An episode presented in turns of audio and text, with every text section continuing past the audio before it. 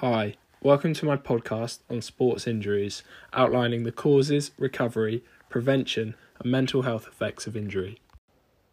Firstly, let's talk about the different types of sports injuries and their causes. Often, sports injuries are muscle related.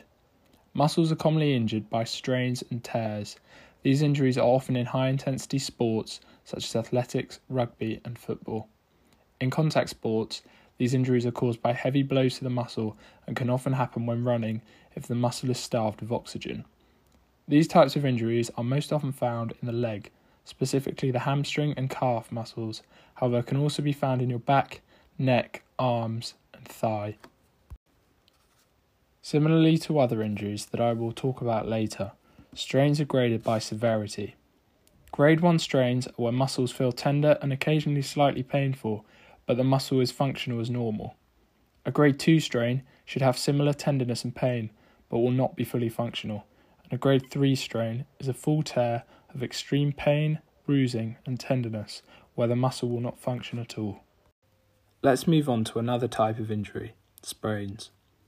Sprains occur when one or more of your ligaments are stretched, twisted, or torn. Ligaments are fibres made of collagen that connect bones to form a joint. They are strong bands of tissue wrapping around your joints to connect one bone to another. This is important as sprains mostly occur around joints, most commonly ankles, knees, or wrists. There are many different causes of sprains. These can be a fast movement action against the direction of motion, an uneven ground, or wrong equipment. Just like strains, sprains are diagnosed based on severity mild, moderate, and severe. Mild sprains are seen by bruising and swelling caused by minor stretching of the ligament. Moderate sprains are seen by more swelling, tenderness, and bruising, and some instability of the joint caused by a partial tear in the ligament. Finally, a severe sprain is a complete rupture of the ligament, giving a sense of severe joint instability where no weight can be put on it. Fractures and breaks are another serious example of sports injuries. Often, these injuries are very long lasting and can occasionally be career ending. These injuries occur mostly in high intensity sports as the muscle surrounding the bone and supporting the limb becomes fatigued and unable to absorb impact, leading to bruising and cracking of the bones. There are different types of fractures. A complete fracture is where the bone is broken into two separate pieces. An incomplete fracture is where the bone hasn't completely broken into two pieces. A compound fracture is where the bone has broken through the skin, leaving a risk of infection.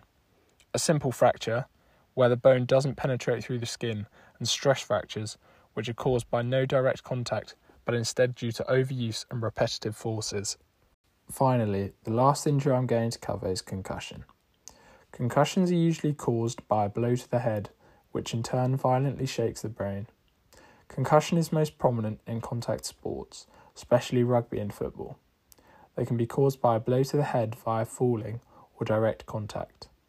In football, head to head collisions are often and can sometimes cause concussion, whereas rugby concussions are more often caused by direct contact to the head, by a knee, shoulder, or sometimes another head.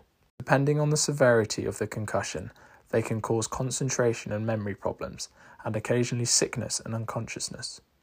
Patients dealing with concussion may be asked to be hospitalized for further examination and monitoring.